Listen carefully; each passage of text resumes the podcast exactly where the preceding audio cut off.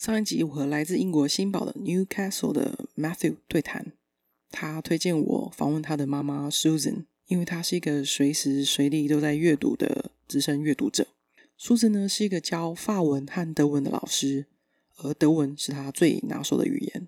他小时候曾经跟着爸爸在新加坡待过几年，所以对亚洲文化也很熟悉。几年前呢，他和先生退休，买了一台很大的露营车，就开始开着车。到欧洲各国玩，开学的时候呢就教书，而今年是他教书的最后一年。在经过几个多月的安排，啊，终于可以扣号给他。那我们谈了两个多小时，我们都聊些什么呢？节目录制的时候是呃两个礼拜前啊，六月初，刚好是台湾疫情比较严重的期间。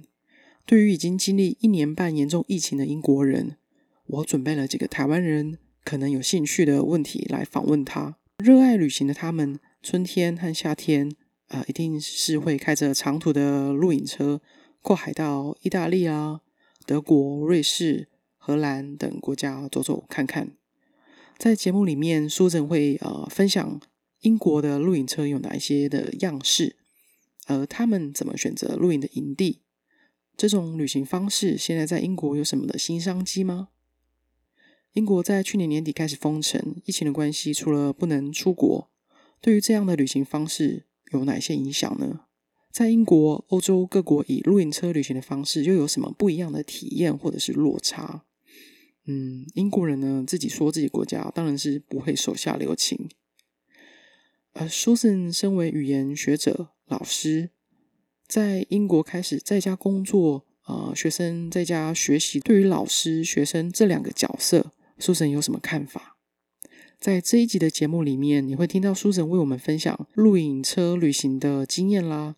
疫情对这种旅行方式产生哪些影响，以及对于教育者而言，他对远距教学、远距学习的心得。在下一集，苏神也会为我们分享他的阅读清单，嗯，非常精彩。接下来的节目里面将用英文对话，我一样会在节目的最后以中文做简要的翻译跟总结。欢迎你继续收听，也可以和我一起从对话中来学一些英式用字的差别，像是啊，他提到人行道，英国人会说 pavement，呃，美国人会用 sidewalk，呃，或是其他单字。然后我在剪辑的时候，我才发现，吼，一开始我们打招呼，自然而然就就聊起天气了，真的还蛮蛮英国的。OK，节目开始喽。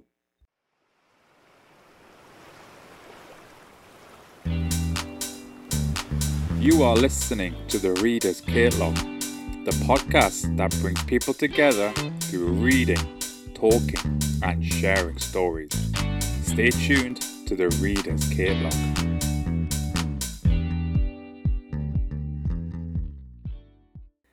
Hello, hello, hello. This is Cait speaking. Last time I interviewed a guest, Matthew Parker, and today I'm going to interview Mr. Parker's mother and she is also a teacher and also a grandmother to be. Her name is Susan Parker. Hello, Susan. How are you and where are you at the moment? Hiya, Cait. I'm here in Newcastle where the sun's shining at the moment, oh. unusually. here in Taiwan is raining at the moment. Mm-hmm. Yes, it's very nice when the sun shines in the north of England because we've had some very, very bad weather this winter. And this last week has been absolutely glorious. So we're all enjoying it. Okay, we're kind of enjoying our rain too because we kind of need it. Opposite me, there's Matthew Parker. Hello, Matthew. Hello, Cait. Hello, Matthew. Hello, Mom. Susan, I would like to ask you because I heard that you travel a lot, that you and Brian, aka your husband, travel a lot by a camper van. Can you share yeah. about how do you find the locations and what do you usually do on the camper van? And also, does the COVID affect the way of traveling? Okay, well, first of all, it's not a camper van; it's a motorhome. Motorhome's are a little bit bigger, but you know, I'm not going to quibble about words. Um, this year, it's been quite difficult to find places to go to mm. because so many people can't travel abroad because of COVID. Mm-hmm. And I'm not sure if you heard the news the other day. Uh, one of the holiday resorts that was accepted was Portugal has now been made uh, unacceptable again. So there's so many people in this country can't travel abroad, and they've all been seemed apparently hiring, buying, borrowing, or whatever motorhomes, caravans, tents, etc. So many of the campsites now are fully booked. Uh, some of the larger campsites, especially those which offer family facilities, they are booked up for the next 12 months solid, and you can't get onto them. And prices have also gone up. Fortunately, we're members of the Caravan and Camping Club, and they do what's we call temporary pop-up campsites. So they just open a field up on a farm somewhere, and there are very few facilities. You can get water, you can empty the water and empty the sort of the black water, as we call it, the, the nasty stuff, and that's all made available for us at a very cheap price. There's no facilities, but to be totally honest, my husband and I prefer it that way. We just go somewhere and we can go out for the day. There's just a field full, basically, of caravans and camper vans and very few tents because most of those can't carry their own toilets, which obviously caravans and motorhomes can. Mm-hmm. So, as I said, basically a field. I get a list every month of what's available, or I look online. I see where we can go to, and we just book up and go there. Uh, normally, we would go abroad but this year, it's not possible. Definitely not yet, because most of Europe is still, as our government calls it, amber, which means that we have to go and then we'd have to come into quarantine on the on the return. And apart from that, we'd have to quarantine when we arrive in the country, which does sort of spoil the whole idea of a holiday, I think. Mm. So at the moment, we're happy. We just go off. We spend we spent a week in a farmer's field in the middle of York, the Yorkshire Dales, and it was beautiful. Uh, lots of nice walks along the riverside. Walk into the little village, get some nice ice cream. It just suited us for a week. There are other places we're planning to travel in the summer. We just see what comes up. So this year, it's very much, we say, off the cuff. Whatever we see available that we can do, we'll just go. There's also, we stay in pubs as well because a lot of pubs in Britain now allow motorhomes to stay in their car parks. Mm. So we just a list of pubs which accept us. We give them a call, and then we can go and park in their car park overnight, and have a nice meal in the pub, and then sleep there. So it means Brian can have a few drinks, doesn't need to worry about driving either. Mm. Just go straight to bed, and the next morning we can go off on our travels again. It's a new world, something we didn't intend to. We didn't intend to buy a motorhome until we both retired. But we just went for it a few years ago, and it's been the best decision ever. Yeah. Especially because, as I said, travel is so difficult. You can't, in England, you can't legally just park somewhere and stay. Also, you have, have to, to have apply. To, no, there have to be sort of appropriate places. Many car parks don't allow motorhomes in because they have a feeling that some people are messy. Mm. And I tend to think it's not necessarily motorhomes because the car parks are still messy and there's no motorhomes in them. So it's obviously a lot of people who are just untidy and messy. Hmm. So I would like to go back to the days of being able to travel a bit more freely, but at the moment we have to accept the restrictions and just hope these times will change. How does um, traveling back home compared to traveling around Europe? How's traveling in Britain rather than Europe? Yes. Uh, Britain is more difficult. Europe is very much geared up for the motorhome world, and most small villages or towns have an area where you can park, and they have probably electricity provided, water provided, and even emptying facilities provided. Britain hasn't caught up to that yet. Motorhomes are still sort of very much the very poor relation. And the only place you can do most of those things is on a campsite as such. As I said, the motorhome clubs and the camping van clubs are doing things to try and promote one night stopovers because we don't need a campsite with showers, laundries, children's playroom, shops. All we need is somewhere to park and we're very much self-contained, but like a tortoise, we just carry everything with us. Yeah. You know, pull our arms and legs in at night, and that's us set up for the night. And the next day we can just drive away, after maybe five or ten minutes preparation, ready for the next day. So if you're traveling around Europe, would you would you look for a place that would be a sort of tourist destination or just find somewhere where you could stop off for the night and then travel on the next day? Um, well, generally we have a route planned, very, very, should I say, a very rough itinerary of where we want to go. And I have a book called Camper Stop, which has a list of all the stops in Europe, or most of them. There's other places you can find if you go online, but um, being online is not always as easy because you have to obviously have a connection. So I use the book more often than not. Mhm. And we find places in every town that we can go to on a route. So it's a case of the itinerary and the camper stops sort of, uh, should we say, the two of them evolve together. We decide where we want to be, we find somewhere we can stop, and we plan the day around that. And I would say most tourist resorts have somewhere very close, very close to them where they they welcome motorhomes. The facilities may be quite limited, but all we're doing is sleeping in the van, so it doesn't really bother us Mm. what facilities are. Do you have like um, a, fa- a favorite location you would recommend Um, or I would like say there were wonderful places around Lake Constance in Germany. Some wonderful motorhome stopovers. Uh, one was particularly good because it was next to a supermarket, which had free Wi-Fi in the supermarket. Mm. So if you sat outside the van, so we were able to sort of just sit outside the van, put our picnic table up, and sit near the van, and we're just close enough to be able to use sort of piggyback onto the supermarket Wi-Fi. So it meant we had everything we wanted without moving. Very good. And how does it usually take? Like when you arrive to the locations you want, and then you sort out every uh, the, the the tables and the tent. How long you usually take take it? Like to sort it and then you can minutes. enjoy.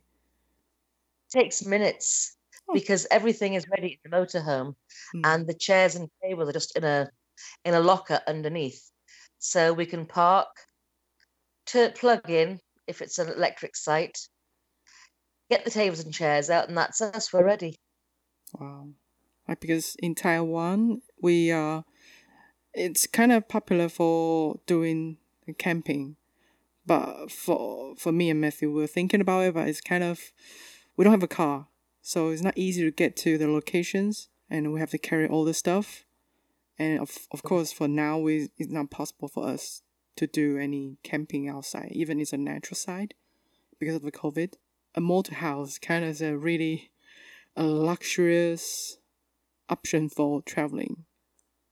it is luxurious because as i say everything is there Mm. we have a fridge we have if i want if it's a bad weather we can sit and watch television or watch movies on the on the on the cameras on the tv we have an oven. Everything we actually need. Mm. and also having spent years camping as matthew will tell you we have now have very luxurious beds because campsite tent beds are not usually as comfortable as motorhomes. Mm. you know we have proper sprung beds with mattresses now which as we're getting older we very much appreciate. Because camping i loved camping for many years. I've been camping all my life since i was a child myself so i have enjoyed camping i think it's nice that you can get to places and visit them which you probably couldn't do as easily if you're staying in hotels. The big thing i like about camping is up until this last 12 months it has been very much an on the spot decision. Where shall we go? What shall we do? And you can go there and there are always places available on campsites. At the moment it's a bit more difficult. And i think it will remain so until covid has disappeared properly. As it's safe you can take your own motorhome or caravan. You don't have to share with anybody. You don't have to go into cafes and so on. People are doing it more often because they feel it's a safe type of holiday. Mm. staying in a hotel where you don't know what facilities have been cleaned, how the staff are checked. I think people feel that bit safer when they're in a in a caravan or a motorhome. Hmm. So it's very very popular. And as I said, there's not enough destinations we can offer in this country because the campsites are full this year, as all the holidaymakers are staying at home.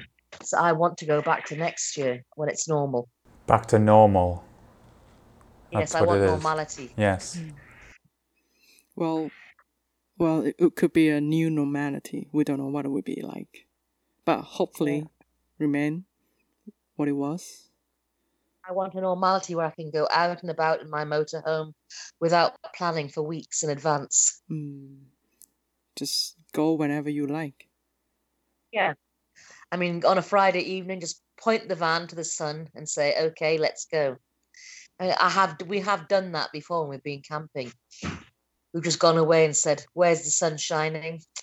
It's raining here. Let's just keep driving until the sun shines, and then we'll You've stop." Been as far And as um, time get a campsite. almost the south of Italy, or was it further? Uh, the furthest we've been in the motorhome was the south of Italy. Yeah, that's far. we went down to just past Naples and we found a beautiful beach. It's a little village called Paestum and it's famous for very little. It has two or three huge Greek temples that have been there so 2000 years and they've no they were never ever damaged because the area was very marshy and it's only in the last sort of 100 years that the area has become popular because it has a beautiful beach Mm. so it drained the marshes and it's much more popular. So it used to be marshy and mal- malarial, hmm so nobody wanted to live there. But I can I can assure you it was a lovely place to spend a week sitting on a beach. What's the name of the place again? It was called Paestum. P Paestum. A E P A E S T U M. Okay, Paestum in South Italy. Yeah. Never heard But- of it. Having said that, most places in Italy were lovely. Mm. Garda's beautiful.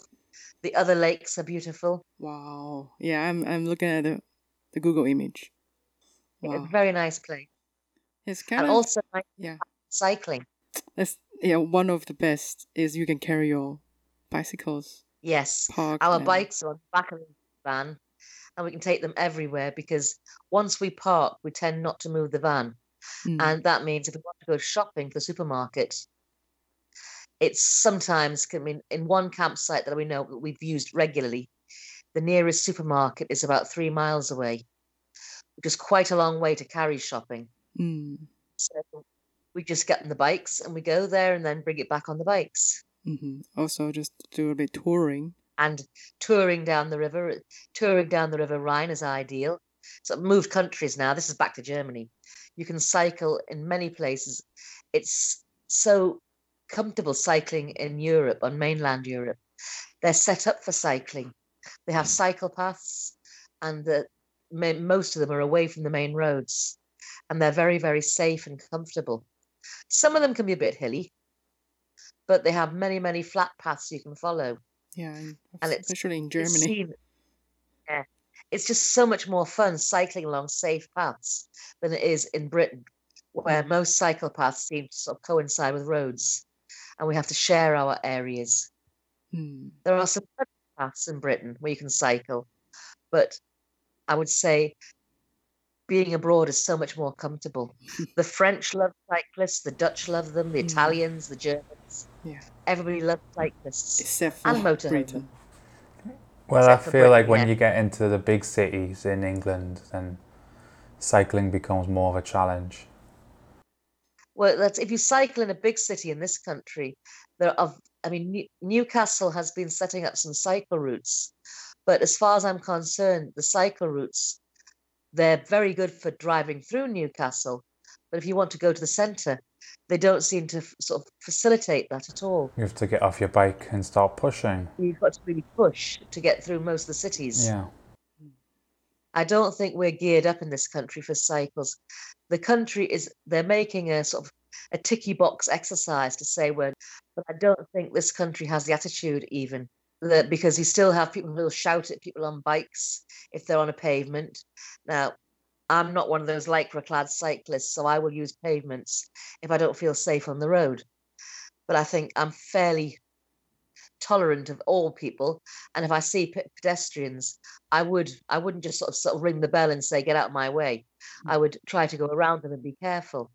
And I think we need to be a much more, should we say, tolerant society in this country, tolerant to people on bikes, tolerant to everybody. Yeah. Yeah, tolerant to pedestrians, and pedestrians can be tolerant towards cyclists. Yeah. Mm, yeah. Yeah.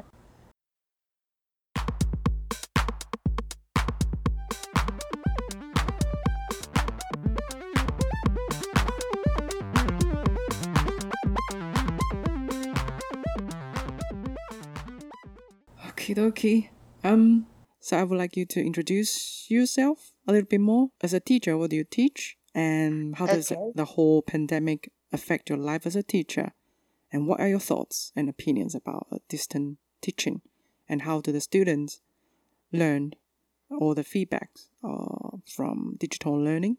Okay. Right. Well, I am a teacher of foreign languages, which means I teach German and I teach French. Mhm. I would say of my career, I've taught far more French than I have German because very few schools in this country teach German. And it's a big shame because I love to teach German. Um, this is probably my last year teaching. Oh, In fact, I'm hoping my last few weeks teaching because I tend to give up when the summer comes and stop teaching altogether after many, many years of doing so. So it's going to be a big change in my life. The last year has been quite difficult. I was taken on to a school as a as a supply teacher. That means I I just sort of fill in gaps when when they're needed, and the teacher was absent. So I went in initially for six weeks, mhm. and I'm still there. It was in September. I'm still there now. Uh, first of all, it was okay because the schools were open. There were a lot of difficulties because we were told we have to teach in Britain at the moment with windows open and doors open to allow ventilation. And I'm sure you'll appreciate Britain is not such a warm country. And over the winter, it was absolutely bitterly cold. Mhm. Classroom temperature around about 12 degrees because we had to have the ventilation. Uh, I think the union said we shouldn't have it cold, but we can't seem to manage everything. So teaching in classrooms was better, although it was it was unusual because teachers weren't allowed to mingle with the kids. We had to stay at the front and keep a social distance.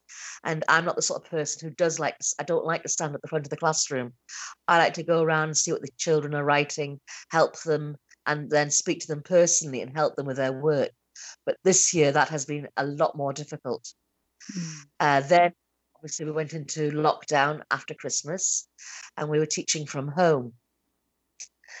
Um, I found that was extremely difficult as a language teacher because I couldn't see the children, and I couldn't speak with them very much.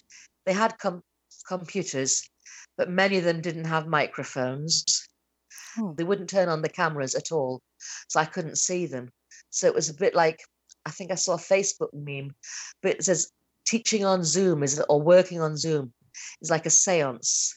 You know, is anybody there? Speak to me. Can you hear me?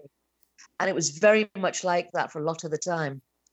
Uh, we tried to do for the lower years in school, we gave them recorded lessons. So we had to plan a lesson, then they could play it back at their own speed and get the work set, do the work from that. And I found that was okay with the younger kids because they were the ones who were least responsive online. Yeah. So I would spend five or 10 minutes at the start of the lesson talking to them. Then they would hear the recorded lesson. And at the end, I would catch up with them and ask them some questions about what they'd been learning. The older students were a lot better, although I'd have kids, you know, attending the lesson 10 minutes at the end and say, I'm sorry, but the internet was off at my house. And I knew the kids, it, that, that would be a great excuse to avoid lessons. But in the cases of the children I'm talking about, I knew that was a genuine excuse. The internet was down and they couldn't do anything about it. Mm. So it was a difficult experience all around because it was a country area and having the connection was not as good in the country areas. Mm. And a couple of times, my own connection was sort of going off, and I would see the connect. I'd look at the computer and say, "You have lost connection." I'm like, "Oh, great! I'm teaching online and I've got no connection. Wonderful." So that was why some of the um, recorded lessons worked better, because at least I knew something was there if I wasn't, Mm. because it wasn't always that easy to get through. I didn't enjoy teaching them online as much. The good thing was I didn't have the behavioral problems that you'd have in classroom because obviously I couldn't hear them, I couldn't see them. So I don't know what they were doing half the time. so you don't need to really tell them Yeah. off. Those children who worked hard in classrooms were still working hard online. Okay. And those children, should we say, who didn't work hard in classrooms were more likely to be the ones who didn't work very much at home. And as a language teacher, the main problem is in Britain, around about Easter, we usually do what we call we make options. They choose subjects they wish to study in the next two school years. And I was well aware of the fact that most kids tend not to choose languages. And then when they returned to classroom, it was perfectly clear who had been working and who hadn't. Because some of the students, I would say, seem to have gone backwards rather than forwards.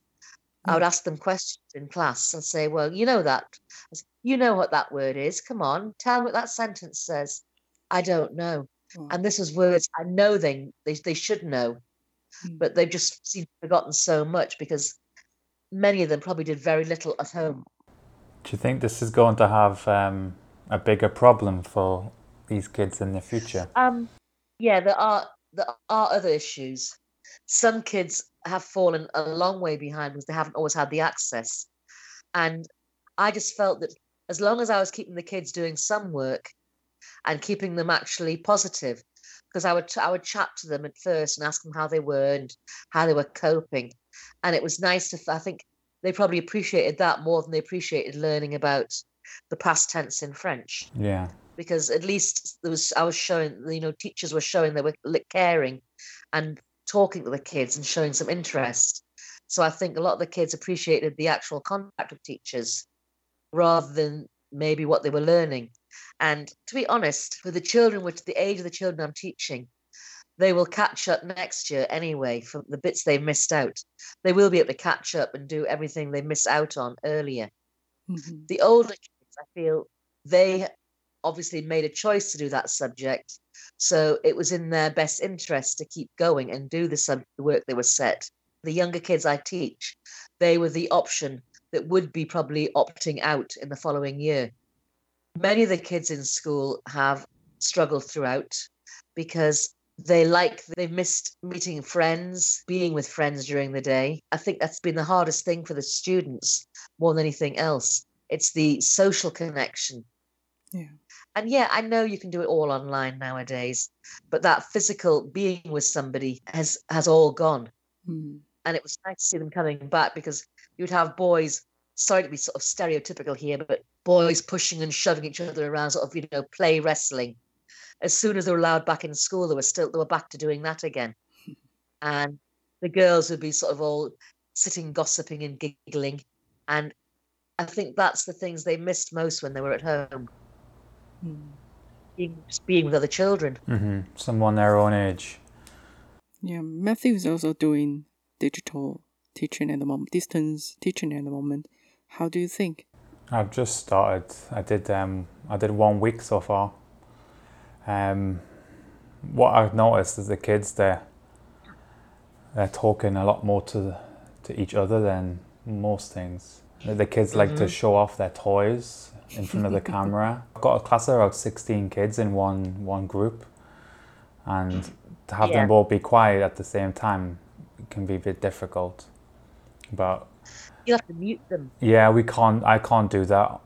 I can mute them, but then they'll figure out how to unmute themselves. But it's still learning because it's only been four days, so I think Yeah. another couple of weeks. Sorry. It's a strange new world. So they'll probably get used to it Yeah. and then they'll be back. Well, at the time being, it's going to be at least another two weeks until school's open. But the deadline can change again. My fingers are crossed for you because we did, I think it was about 14 weeks. Yeah. Um, it was a long, hard term. Yeah. It's a lot for the teachers and the students to catch up as a teacher and for students in a physical, the same room to do more social things. You can see each other's facial expressions and a noise. But there are some digital gaps actually for some students in the countryside, isn't it? So it's not Yeah. easy for them to to overcome. It's not because they don't want it, it's because of maybe the clinical issues. And it's hard for the teachers to help them too, because there's no way you can do. And for Yeah. some for some kids, especially for teenagers, I heard they don't show up, they just turn off the cameras or even the, they mute themselves. They stay on, but actually they went out. The school regulations said the children have to log on to the lesson. Otherwise, they're not marked present in school. hmm And if they're not marked present, then the school sort of would ring the parents up later. But the kids, because the parents, many of them were out of the house during the day, Mm. the kids would log in and then put everything on mute, do their own thing, and then come back again at the end of the lesson. I think the whole thing that most kids miss, as I said earlier, it's the social aspect of meeting people Yeah. in the flesh. Mm.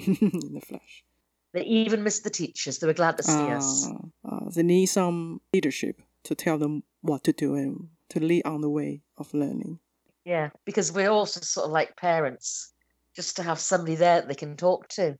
Mm. Yeah, because most of the time their parents are they have to. Many parents working throughout. In England, you can go back to school now, isn't it? Schools are as normal. They're running perfectly normally.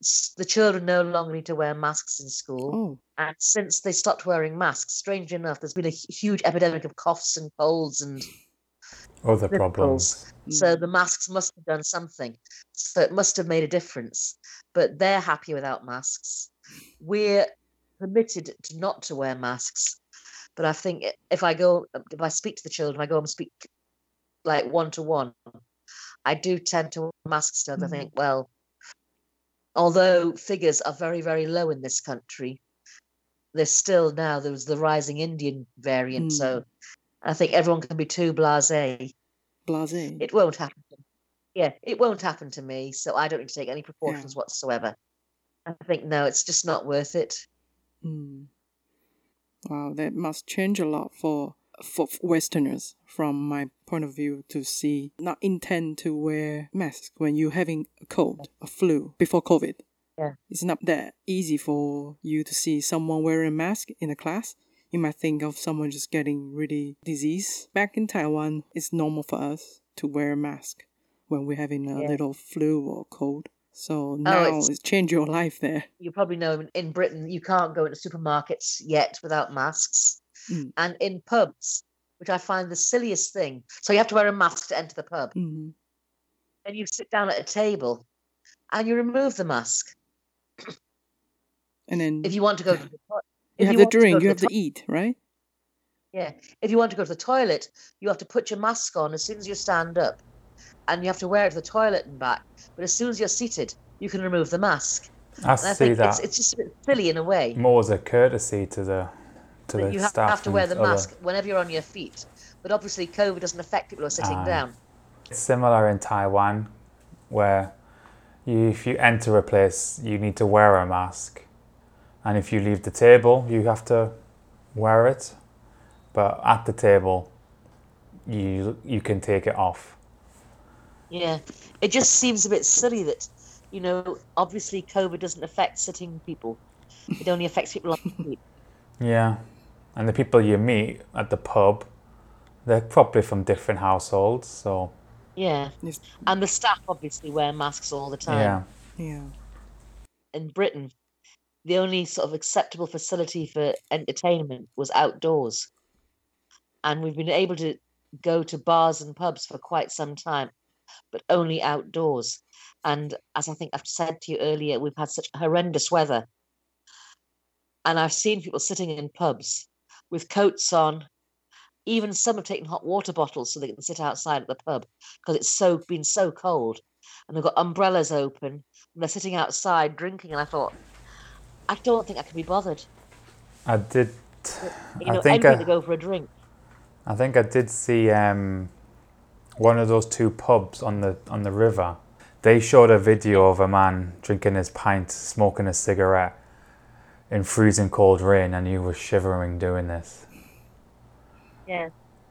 Well, the strange thing, when they opened the bars, the first night, it was Monday, they opened the bars, and a lot of bars in Newcastle opened at midnight. Yeah. And they were out sitting in bars, even though the temperature was minus two. It's normal. And I just, I looked at them and I thought, sorry, I'm staying at home where the heaters on. Because that has been the biggest problem with outside entertainment because the weather hasn't caught up. Yeah, you won't get COVID, but you might catch a cold. Yeah, but that's exactly my classroom. As I told the kids, school says we must keep the windows open so you can't catch COVID. Double pneumonia, your problem. Yeah. That's not the school's problem. We don't have to notify anybody.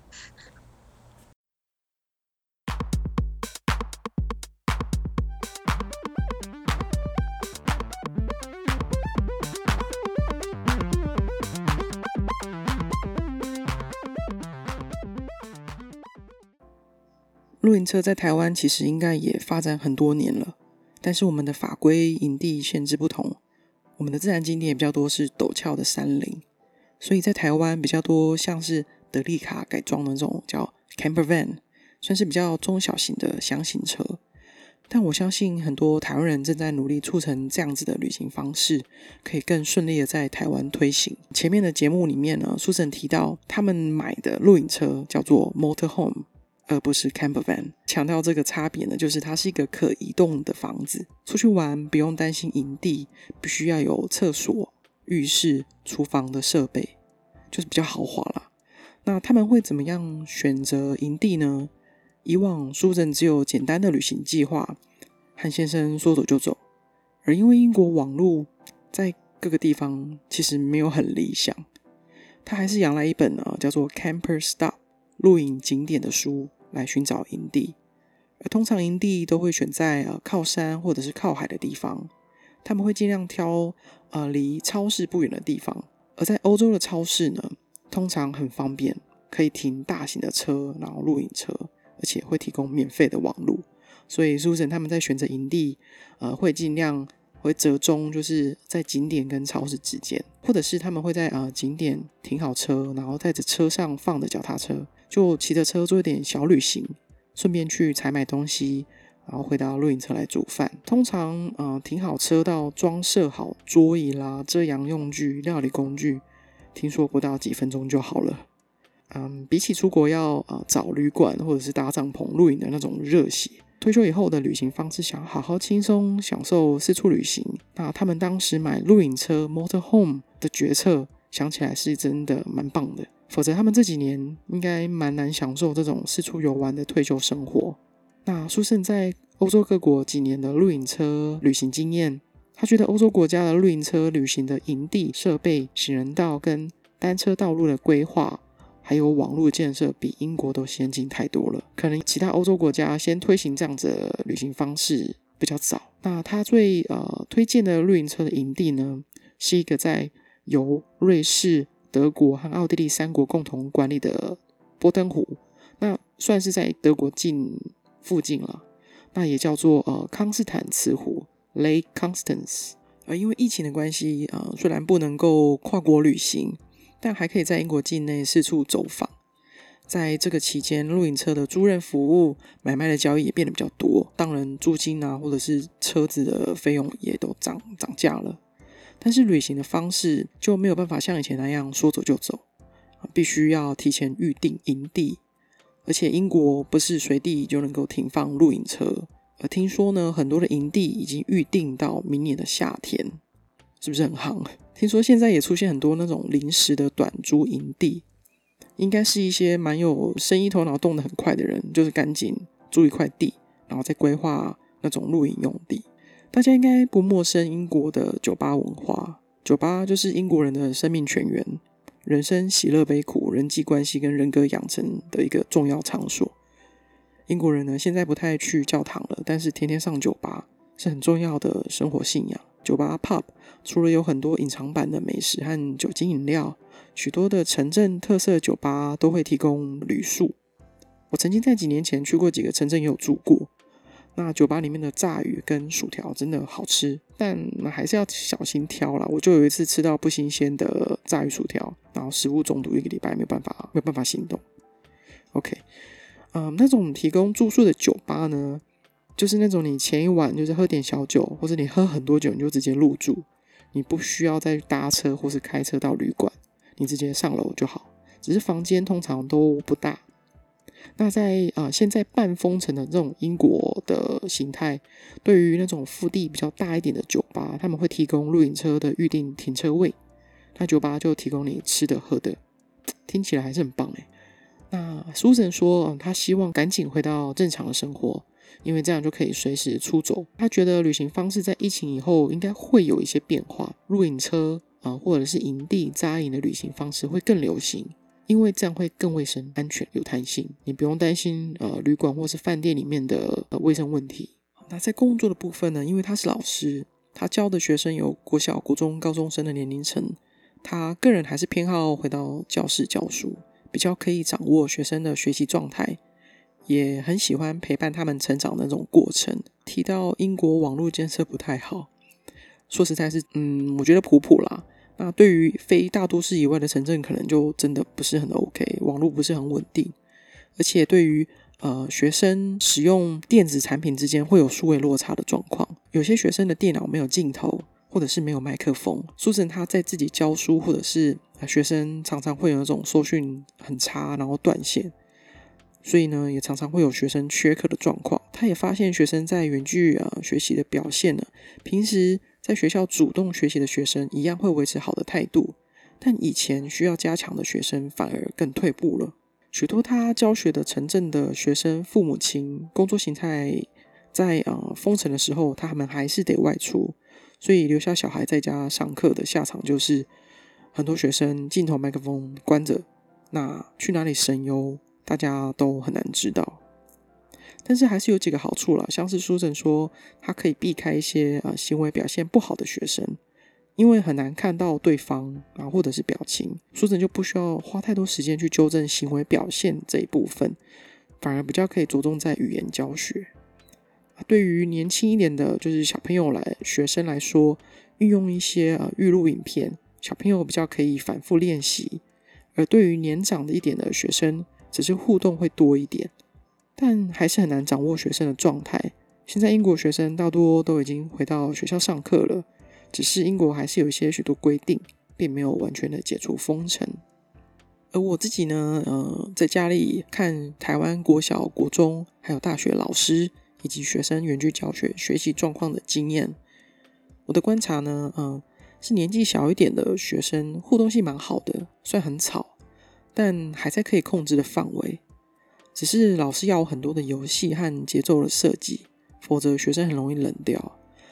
但是，嗯，最糟的，我觉得就是国中高中生，因为可能是年纪的关系啦，然后老师也蛮难去取悦，或者是去做一个平衡。其实有课程的设计，气氛还是好像有点冷，除非是那种很热门的老师，可能就不一样的表现吧。而大学生的反应，我就觉得还蛮持平的。如果课程设计的好，我的观察是师生互动都还蛮多的，而且我发现台湾的大学生的书位礼仪好像还不错。呃，刚刚这一段呢是我自己啊针对跟书神的对话，那我的观察不代表大家的状态。嗯，在多年以前呢，我有两个远距工作的经验，除了呃要克服连线的一些状态，但是在沟通和公司往返其实都还蛮顺畅的，而且公司们都很大方。每个月让我去呃呃台北开会，实际和老板、主管、同事们互动。只是在家工作真的很容易不小心就一直在工作，所以必须很自律。像我会要跟同事说明，还有沟通，以及切割我的上下班时间。不管有没有疫情，我其实一直都在寻找远距工作的机会。嗯，以前真的蛮少的。我希望未来可以有这样子的发展。而对于听众的你而言，你的工作如果现在是远距形态，需要的工作档案是不是都能够云端存取呢？那你和同事或是老板、主管之间沟通的难度是增加，还是比以往更好呢？而你在家一天上班八到九小时，你实际的产出有比在以前办公室真的还要差吗？如果你已经到现在远距工作一个多月了，未来回到办公室，你会不会争取可以远距工作机会，像是一周可以在家工作几天的方式呢？或许就像书神分享的，他和学生会渴望回到教室与人亲近互动的感觉。那我想，呃，或者我们呃在台湾，我们需要学习保持一点距离，给自己给彼此一些空间。但是实际碰面互动的时候，可以有更好的互动方式。谢谢你今天的收听。书神在七月下旬的时候，会继续在空中与你分享他的阅读书单，而下一集。啊，我会邀请在奥地利的台湾美少女，她会呃推荐一本畅销好书，以及分享她在奥地利的生活。希望透过我的 podcast，啊，可以给不能出国的大家多多少少能够了解大家在读什么书，还能够体验各国的文化还有生活的经验。我们下次再见喽，拜拜。